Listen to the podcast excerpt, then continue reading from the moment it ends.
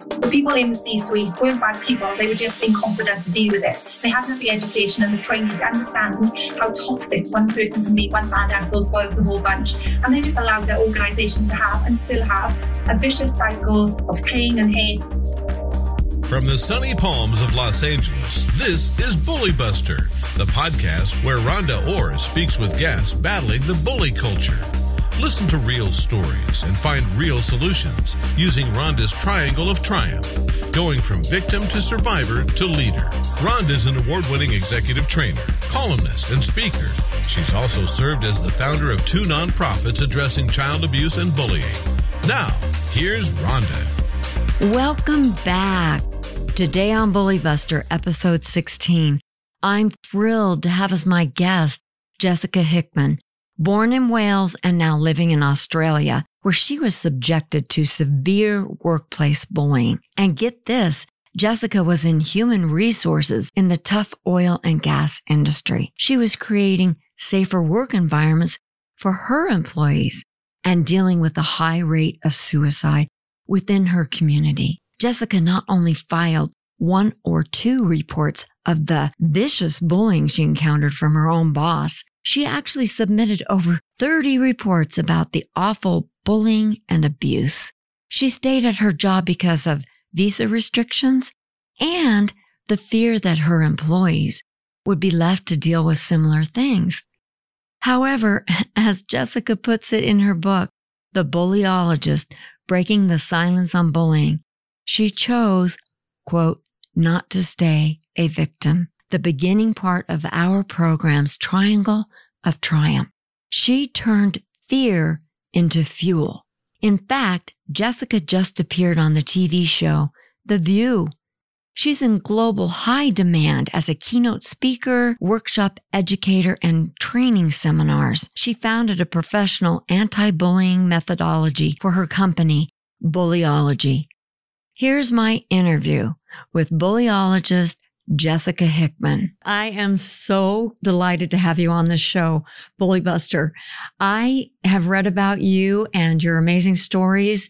And the thing that really boggles my mind, and I don't know why it, it baffles me because I was a corporate trainer. Then I went into senior management for 30 years. I was in that corporate environment and had some similarities to you as far as being bullied at different companies and especially with hostile takeovers. But what really got me was you filed 30 reports and you're in human resources. Tell me about that. Thank you, first of all, for inviting me here on the podcast today. Well, it was actually 32 reports 32. management. Yeah. I say, oh, 30 reports, but any over one report is just, yeah. So th- there was just mixed results. I was in a position where I was working in the human resource department and my direct senior manager was my actual bully. So he was the HR manager. So it was really hard because when you are suffering bullying from the person who is responsible for the people and the culture of the organization, it was really hard on where to turn to. And I did to corporate, um, to our CEO, and a long list of other managers who all knew what was happening. But it was a case of some of the wrong people in the wrong jobs. They didn't know how to deal with the complexity of what was happening uh, with bullying that was often discreet but manipulative. It was just like a chain of effect where people are being promoted into various positions and really just didn't know how to deal with this person that was so toxic, um, but again was responsible for hiring and firing people. Oh my goodness. And People seen what was happening, of course, day in, day out, but often very frightened to speak up mm-hmm. and challenge him because, of course, they were fighting for their own livelihood. So became passive bystanders instead of upstanders. And that's what really led me on my quest and mission to really study why some people just choose to be bystanders and how other people become upstanders. When you have a house, children, a family, it's not as easy just to challenge someone who is one, very toxic and could turn on you, or two, responsible for hiring. Absolutely. I'm just amazed and I'm thankful for what you are doing because there were times, I mean, my son is 30 now, but he was just a baby when I got started in my corporate career. I was a single mom. And because I had gone through sexual abuse as a child and then chose all the wrong men, and then especially men in management positions uh, through my corporate life, but women women that were bullies were to me much more toxic. I was global director of a company and my Spanish speaking cohort did the same type of video that I was producing at the time. And I stood up for her because this person was bullying her and it was my boss, bullied her so much. But then the other people in the room in the meeting, when I said, this is just not right, you have to stop treating her like this. And I thought she'd be happy that I had said that. She was not. I lost my job because of that incident. So when you first went to the company, had you gone to college or, or how, how did you go into human resources at that particular company? I'm actually from the UK, but I'm living in Australia. I arrived in the country in 2013 my background in the UK was I'd been working for the local government and council in a youth worker position. So I studied youth and community. I was working part time in the evening running youth drop in centres. So I'd been doing that from the age of 14 um, as a volunteer position, always really interested in social impact work helping people um, again from childhood. My father was an alcoholic. I think now I understand what really drove my social mission to help others. I was doing that part time in the evening, but by day, I was working as an office manager um, in a construction project.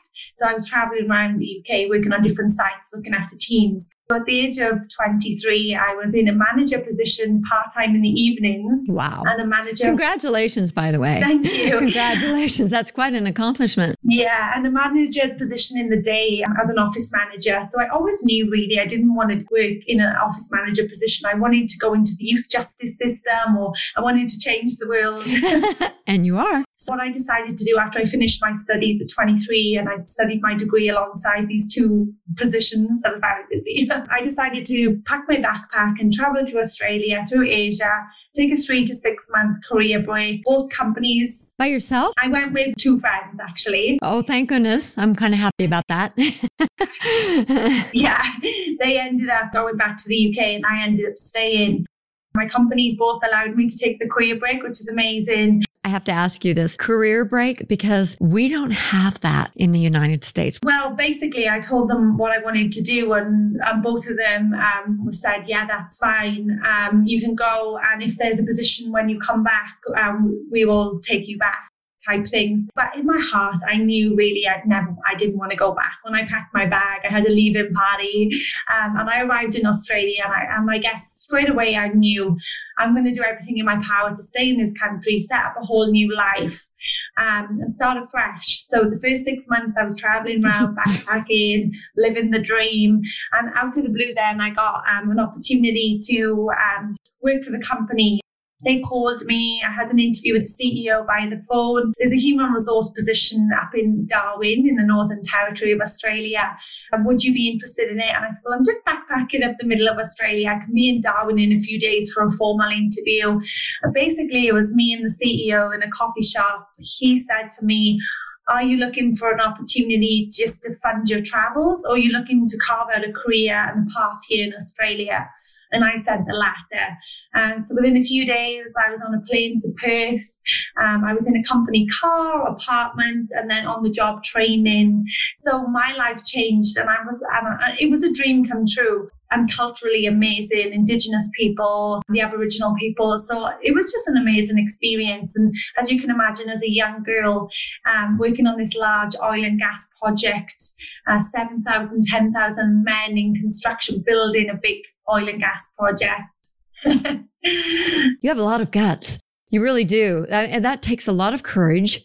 So it's very clear that you have what I call one of my five C's uh, civility, confidence, courage, creativity, and communication. But the courage to overcome your fears. And I know you've talked a lot about your fears. What did you think at that time? All of your family is in UK and you're going to stay in Australia and make new friends and carve out this career and I was one of the first ones for that company with boots on the ground and day one on the job I was in induction and the, the word suicide was mentioned for the first time and that's when the hairs on the back of my neck stood up and I thought what? The suicide rate is high for men in the industry. It, it's the fly in, fly out industry. Australia is a large company and all from the world. There was 52 different nationalities working there. It was Japanese owned project there was men and women flying in from all around the world and the country, living on these camps for a month or more at a time, away from friends, family, with poor communication, working in high risk environments, isolation in small camp rooms. What our roles would be um, was particularly to mitigate risk, uh, but also be mindful that suicide rates are high so I kind of knew that then that my mission on that project was to bring in all my past experience and really create a nurturing environment. So everyone I recruited to come and live on the camp and work for us was really to become a family. So I that's where I started to get a lot of traction I started to develop culture based um, workshops and worked in a lot of partnerships with outside organizations. Did you develop suicide training for them? Yeah, so I, up, I upskilled in a lot of different things and I worked in partnerships with outside organization. We managed to raise enough money to get a full time mental health worker on the project for the first time. Oh, that's great. What I did then was get a lot of external organizations in. We developed training. I upskilled in suicide intervention, prevention, all the key conversations but then went out to the workforce. And as you can imagine, a young girl from Wales stood in front of big Kiwi and Aussie scaffolders saying, let's talk about mental health. no, I can't. and talking about mental health, um, I would be worried about your own mental health a little bit. But it seems to me, especially being so young and having that opportunity. And yes, it is so great. And I miss a lot of those perks, you know, the, the com- company car and the paychecks and, you know, those types of things. Uh, that go along with it. But in my Bully Buster organization, I've had two nonprofits and I've dealt in my last one since 2013 until just recently in 2019, I stopped it to do what I'm doing right now. But suicide, as you well know, has doubled for young girls between the ages of 10 mm-hmm. and 14. We have a lot of moms that listen to our podcast and to have suicide rates doubling what they were from maybe a year ago or two years ago. Are you incorporating that into your trainings right now? What are you saying about the suicide rates? I don't actually specialize in in that training. I work in partnerships with lots of different organizations who specialize in that. I deliver training on anti bullying, but cyberbullying is a massive factor of the, the, conversations we talk about. Yes. And as an example, you know, with social media, the anxiety, the depression, the comparison through my partnerships that I have um, to talk about bullying and how that contributes as well to um, the anxiety and unfortunately the suicide. Um, but the stats are extremely worrying, and, and that's what we even seen in my past workplace that the level of isolation and loneliness was really a contributing factor in the downturn of mental health.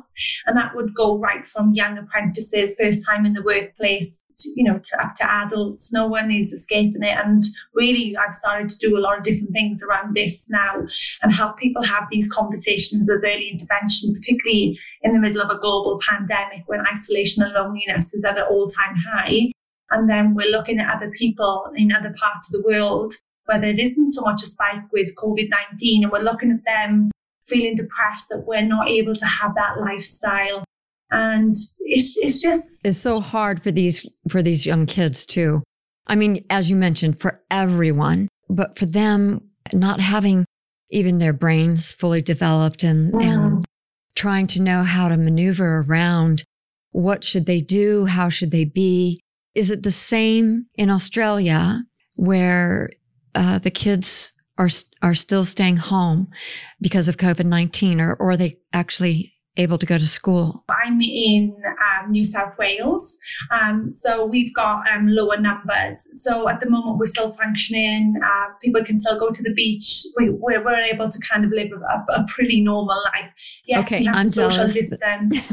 people that I do business with and, and colleagues and friends, they're navigating the complexity of trying to work a full time job, looking after the children. So their stress levels, their burnout, their anxiety, their bullying in some regards has increased. Well, cyberbullying. Yeah. Well, if we think about organization dynamics, so what's happened now is for the first time, managers are learning how to manage remote teams. So that adds a level of complexity onto the managers. Where if you're a really great manager and you have that trust with your team, you trust that they may not be able to work their nine to five hours. They may get up early and do their hours then because they have to look after the kids or juggle partners working from same office or whatever. But then there's these managers now that are now double micromanaging that are expecting to hit the same amount of targets as you was when you were working in the office undisturbed um, and are really yes. then adding extra pressure onto people. We're all worried about jobs. You're at home. There's that separation and level of anxiety increase and your manager for the first time starts to really micromanage you.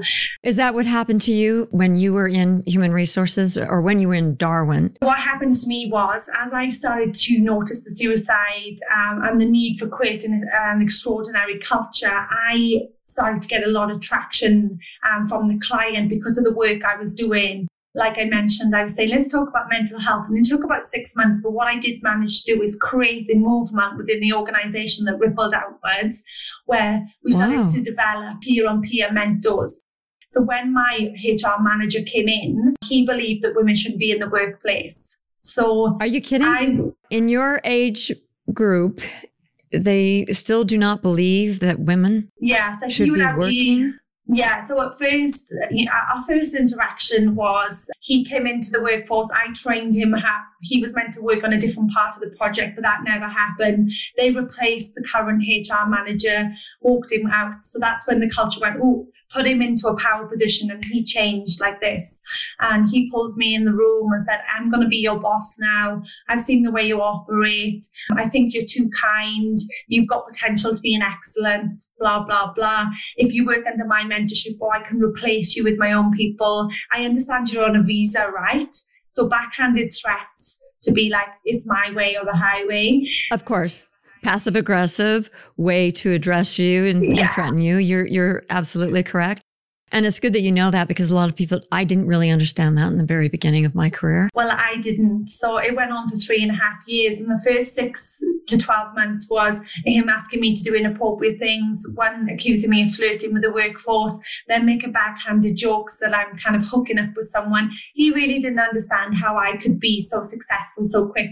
So I had a level of emotional intelligence, kindness. So when someone was going through, I don't know, mental health, a marital breakdown, going a complexity with their personal life, they asked to speak with me. So they would come in, want to talk to me. And then you are being accused of having sexual relations with these men.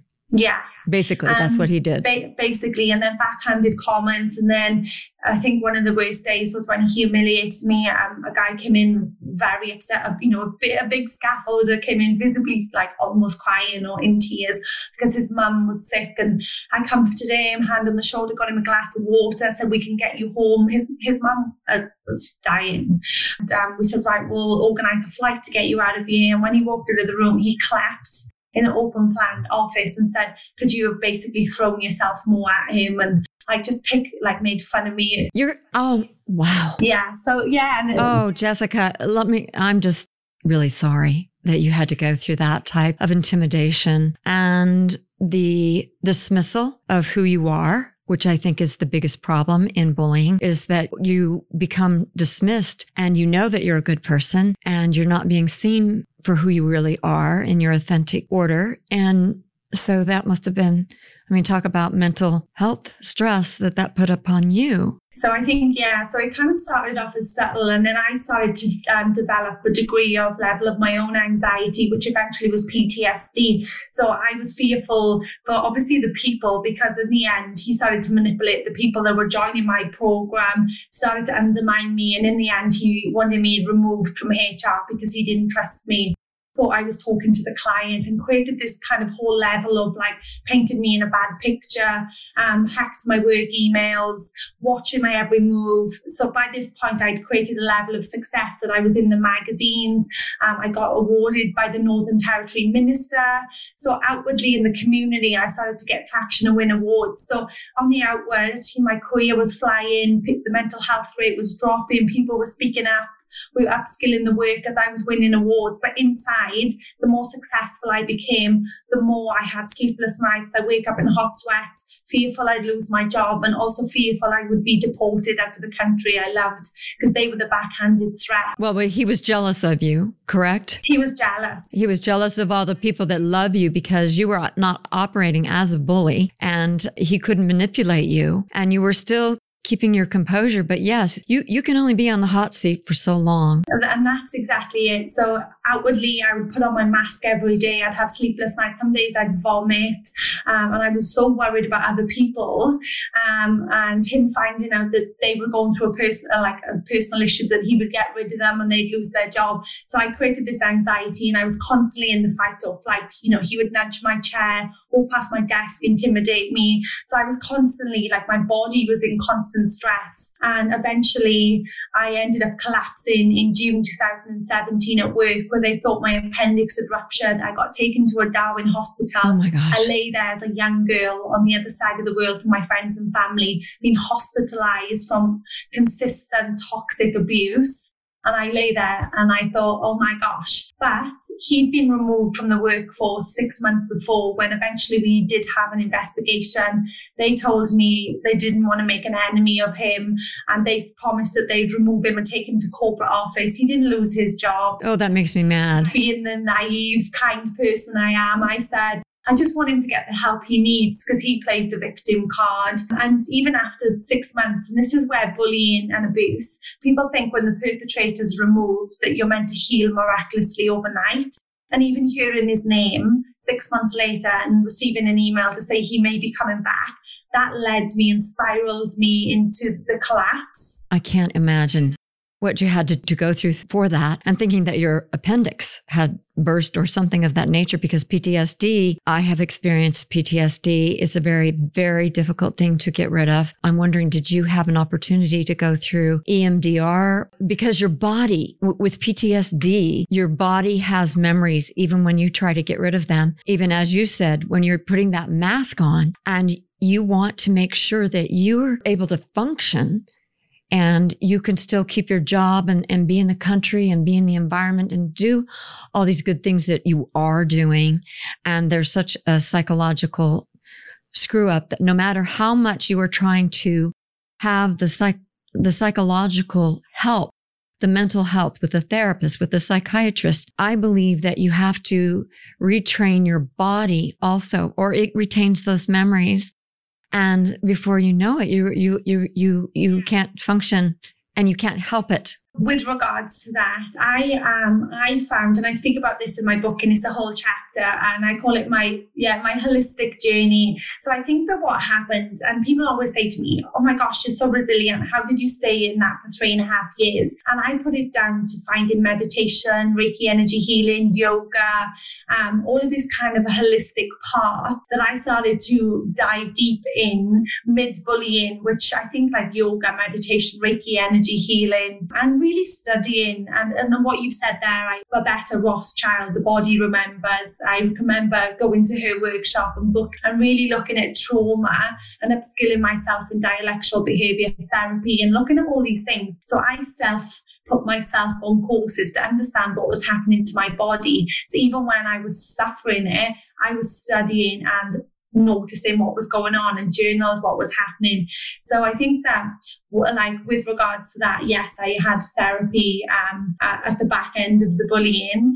Well, I'm so excited that you mentioned also your book because I admire that you had an opportunity to take your savings and travel to these places and go through different seminars yourself and also teach and train and start uh, development and implementation of your programs. How did that exactly come about? Was it after the hospitalization or what happened after that?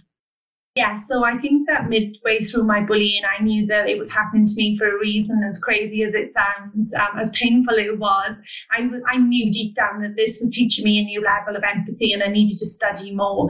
So people always say, like, how are you an expert in bullying? I was like, well, I went through it and I studied it and it was like a life learning and experience, a life mastery or PhD in, in, in it. um, so I think like I, I feel the same way. I feel the same way. That when I was laying in that hospital bed, I had committed committed to myself that I would leave six months before, eight months before when my visa had come through. But I stayed out of loyalty. And I guess that was that hospital bed where I knew my body was going, enough is enough stop putting yourself through this for a company that does not respect you. Respect yourself and leave. So what I did after that was I moved to Sydney. I packed up my life. I lived in Sydney for three and a half months because I was so traumatized after what had happened. I still believed that I owed the company something because they manipulated me for so long into staying. You know, we got you a visa, this and that, trying to throw more money at me. You'll never get another job to be at this level because I was earning big, big money. You know, it was the oil and gas industry. So outwardly, people were saying, suck it up, princess, stay, stay, stay. So I think that's why some people stay in the jobs as well. Or they stay with the husbands. Or the husbands, or in the relationship, or they stay in a bad relationship because they don't feel they're good enough. Yeah, and financially safe. And be financially safe is better for the kids. And all of those bullies, they know their intentions are to harm you that way, to gaslight you,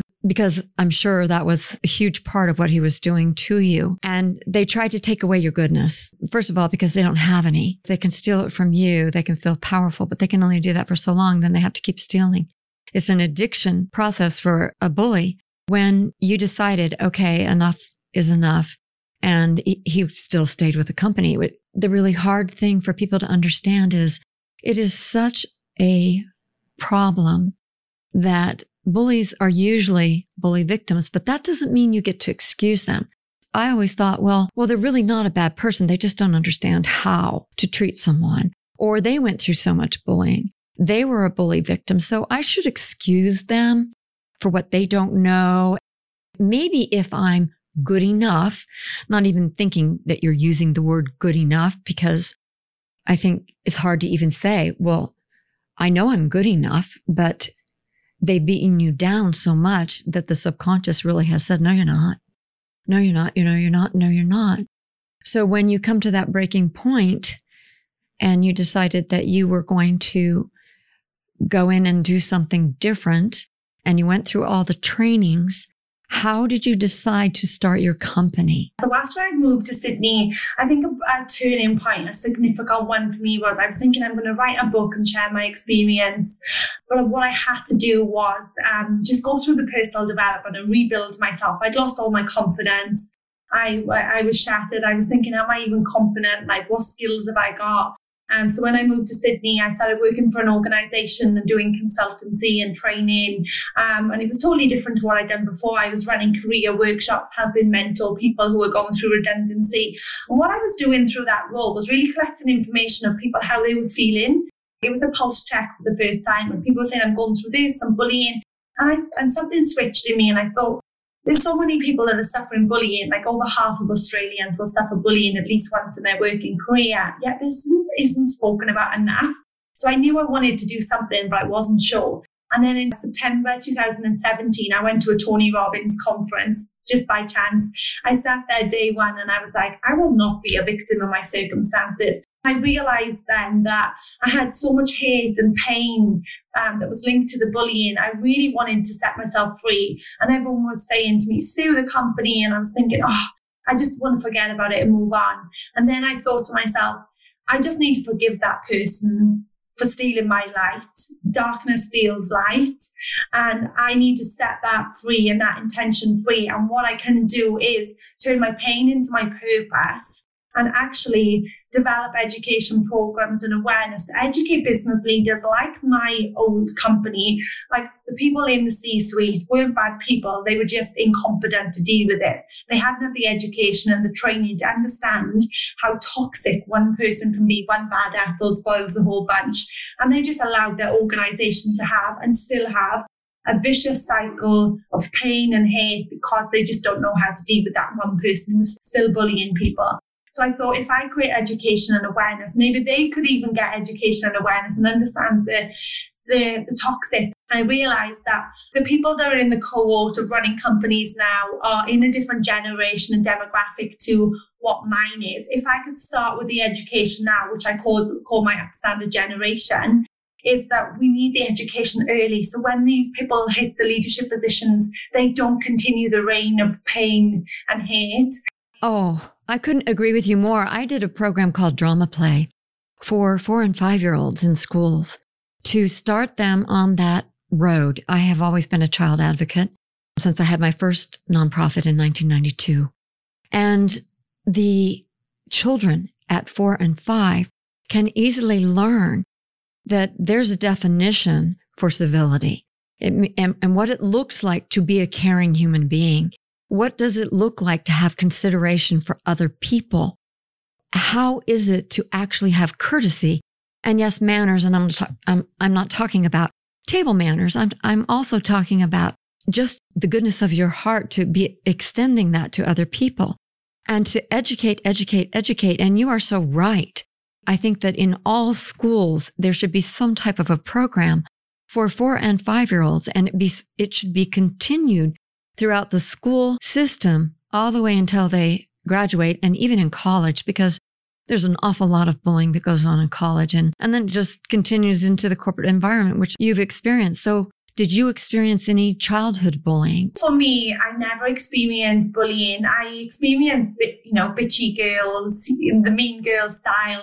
And there was times when I would probably take part in that, you know, growing up. Uh, girls in the playground, the chitter chatter, the talking about one another, but never directly bullied or, or was bullied that I can remember. Um, mean girls. Yeah, just it's Mean Girls. It's play like I look back on my childhood, and they, you know there was pe- there was people that would have fights in the playgrounds, and the tough girls that you would stay away from. But I think I was lucky enough to be involved in youth services from a young age where I was mentored. And I think that a significant turning point in my life was at the age of 14, I had the opportunity to go to Amsterdam as part of a government study oh. and studied child sexual health, drugs, uh, teenage pregnancy, and go to different youth clubs. I find that there's a massive transition period where young people come into the workplace and suffer extensive bullying like I did, but was told it was a leadership style, a management style. So I think that there needs to be a conversation with particularly parents and adults. Um, well, they didn't even accept bullying. Yeah. I, am talking about standing up for things. I stood up for a school. I, I worked as director of admissions for a short time, and then I found out the school had two perpetrators as the owners of a private school. And so I reported them to the LA Times they weren't even talking about bullying. I find it very odd when I go into schools or I go into corporations. People still have an idea that bullying is just not as bad mm. as abuse. It's not really abuse. And when you look at the definitions of abuse and bullying, their common denominators are they want power over someone else mm-hmm. and they want to maintain it. They do this continually with the intention of harming you. What is your definition of bullying? What do you say when you're in the corporate environment? Exactly that. So if we think about bullying and harassment, it's a it's a power and control strategy where they want to manipulate and gain power and control of the other person. Bullying is repeated intentional health harming behavior with intent to damage the other person's psychological, emotional, or physical harm or health. So if we think about bullying, and it's exactly that, and I always make a comparison to domestic violence. So if we think about domestic violence and we hear that someone we know is suffering domestic violence, we know the protocol, we know to hopefully call the police, get in touch with support services, provide that support network for them, and there's clear boundaries, laws, and definitions for how that should play out. There's not enough understanding to how that is equally as damaging as, as being in a domestically violent relationship. if we think about bullying in the workplace, you're tracked with your perpetrator, whether it's your boss, colleague, peer, whatever, um, for seven to 12 hours a day, however long your working day is, five to six days a week, however day, many days. It can also be the equal amount of time as you're with your spouse at home suffering that abuse. And I just don't think there's enough education and awareness of how damaging workplace bullying, and abuse, and harassment is. Uh, people still say, my former husband, I, I have a wonderful husband finally, but they didn't understand if you weren't physically abused, you weren't hurt. And so at one point, I was working in an all girls, all therapeutic boarding school for a lot of girls who had a lot of issues. And you're talking about the drugs, the pain. They were, this was an affluent group of people. And they did an activity where it was called Bruises to Healing. And they, they actually took markers and crayons and lipsticks and all these different things. And they wrote all over their clothes, their arms, their faces, did stuff to their hair with emotional words. It was an activity to just see how this covers your whole body, that mental emo- emotional pain to me, mental abuse was so much worse. And wouldn't you say what you went through bullying felt harder hit than if you had been you had your leg broken? I can't make the comparison really with the physical because i haven't suffered it but i guess all i can speak um, about now is how the mental um, and emotional abuse sticks. So as an example um, it's years since that happened to me um, and i'll be sharing a keynote or sharing my story and sometimes i'll break out in a rash a burning rash all over my neck that comes up onto my face, which is a physical response to remembering the trauma. So even though I may not feel emotional or stressed or be triggered by it, like you mentioned, the body remembers. And sometimes I'll wake up and I'll be riddled with anxiety. Other days it would be like it never happened. What's your go to when you're like that, especially when you have to do a keynote? Some days when I am extremely riddled with anxiety and the days are, you know, smaller and smaller as the time goes off, some days I just have to give myself a break and be honest with myself and just make a, a commitment to myself. And I think with regards to a keynote, there's a certain level of anxiety and stress with public speaking and presenting, as you know. But I think that the, the clear message I always tell myself and young people that I'm mentoring and working with is I think with regards to the bullying, I kind of detach from it's less about me and more about the person. So when I go into a room, I say, if my message lands with at least one person today, if there's hundreds of people, not everyone may like or need to hear it, but if it helps that one person, I've done a good job. And I also say, I am the messenger, not the message. Oh, I like what you just said. You're the messenger, not the message. Yes. And I just set myself free and I do this ritual. Like, I do it every morning. I do it before this podcast. I just sit and I kind of like channel in and I just say, right, what message needs to flow through me for someone that's going to listen today? And how can i just deliver what needs to be without judgment and ego and just separate myself to from that? And i think that's been really helpful for me to just kind of like detach i think the ego and the mind and the monkey mind and the anxiety the who am i? I'm not good enough. I'm not worthy enough. All of the things that you that you kind of create because of your systemic bullying. You talked about cyberbullying, and I just think it's so important, especially with moms. A lot of the moms that partner with me with Big Brothers, Big Sisters, so it's one on one mentoring with an adult, the big sister and the little sister, or the big brother and the little brother, that type of environment. But as you mentioned, one on one, you, you really can't. I've tried. I've had so many civility leadership academies for kids and they'd come in for the whole day, but if the whole family isn't in on it, or they don't have a way to keep practicing that skill and continuing the education and retaining that type of thing. The problem I find the most is cyberbullying connected with suicides with the young kids and the parents recognizing it because I have dealt with mentoring girls who have tried to commit suicide and they are the girls like yourself, you know, beautiful inside and out and, and just full of life and creativity and vitality and, and curiosity and kind, caring people. But words, words, when you only have those seven words, how do you help those people that are suffering with cyberbullying? What do you say? Were you cyberbullied in addition in your 32 reports? Did you have an awful lot of cyberbullying or was it mostly where you couldn't retain the information and use it if you chose to go through a lawsuit. And I understand how you feel about that, but I've had to. I've had to sue certain people. It, it was a mixture for me. Email humiliation and like backhanded tactics was used. Um, he would text me and ring me at night. But I guess I haven't suffered cyberbullying outwardly but I have. Look, I do a lot of work in the media. I'm featured, and it is funny actually that. Um, like as an example, I believe I'm kind of thick-skinned, and I always say that you know you can ignore the comments. They're keyboard warriors. They don't know you directly. They've got nothing better to do. But when they're attacking you and your appearance, and I was on the news a couple of weeks ago, and I did see someone. Oh, congratulations! Thank you. Um, Is it up online? Yeah, it's, on. If you want to head over to the Bullyology Facebook page, I've shared it on there. And the news were doing a feature on me moving my life and business.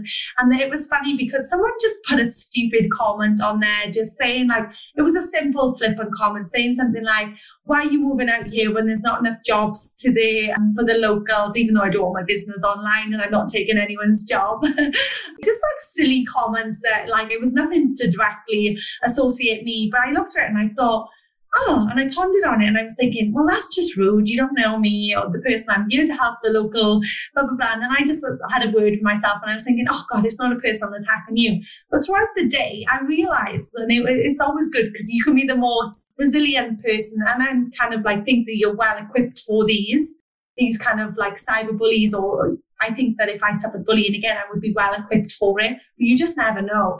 And then I realized that out of like the hundreds and hundreds of messages of support, the amazing work you're doing. There was just like one silly comment that like resonated, like stuck with me.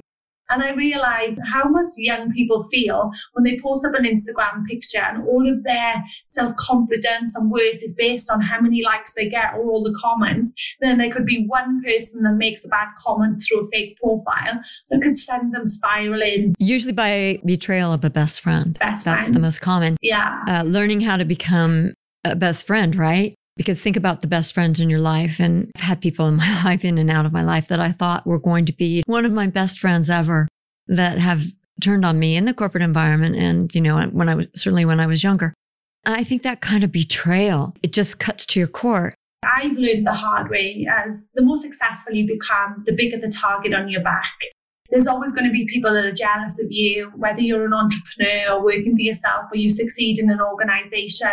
And the same for peer groups. Not all of your friends are going to be backing you in your life choices, your career path, your business. You know, there's some friends that openly will call me and say, How's your business going? We're in a pandemic. And other people that just haven't even asked. Or and I always try to be kind and message everyone and say, like, hey, how are you going? Hope you're okay. But sometimes people run their own initiatives. So if we think about teen girls or people entering the work workplace, we need to have a conversation as parents and for the parents listening to this podcast.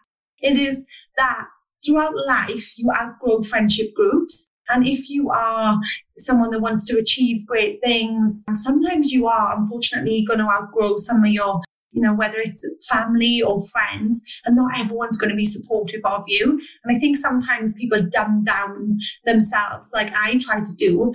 I was getting super successful and I would play down my achievements and try to like shy away because I didn't want to stand out. And when I actually learned to overcome that and realize it was less about me and more about their incompetency, jealousy, or inferiority, that I realized that I'm not always going to please people. You hit the nail on the head.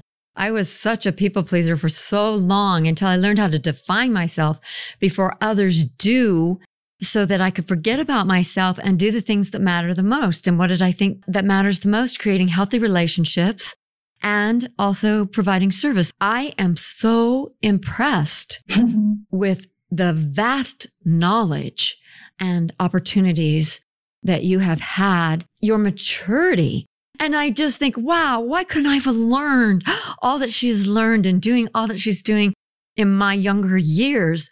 And then I think to myself, why are you comparing yourself? But I am so thankful thankful, thankful, thankful for you, Jessica. You, are extraordinary. Thank you. And I just think on that note as well, one of my key messages that I try to share is, and I think this is really important for anyone listening, that life is going to throw lemons at us. It's a roller coaster. If it was all plain simple, it would be boring.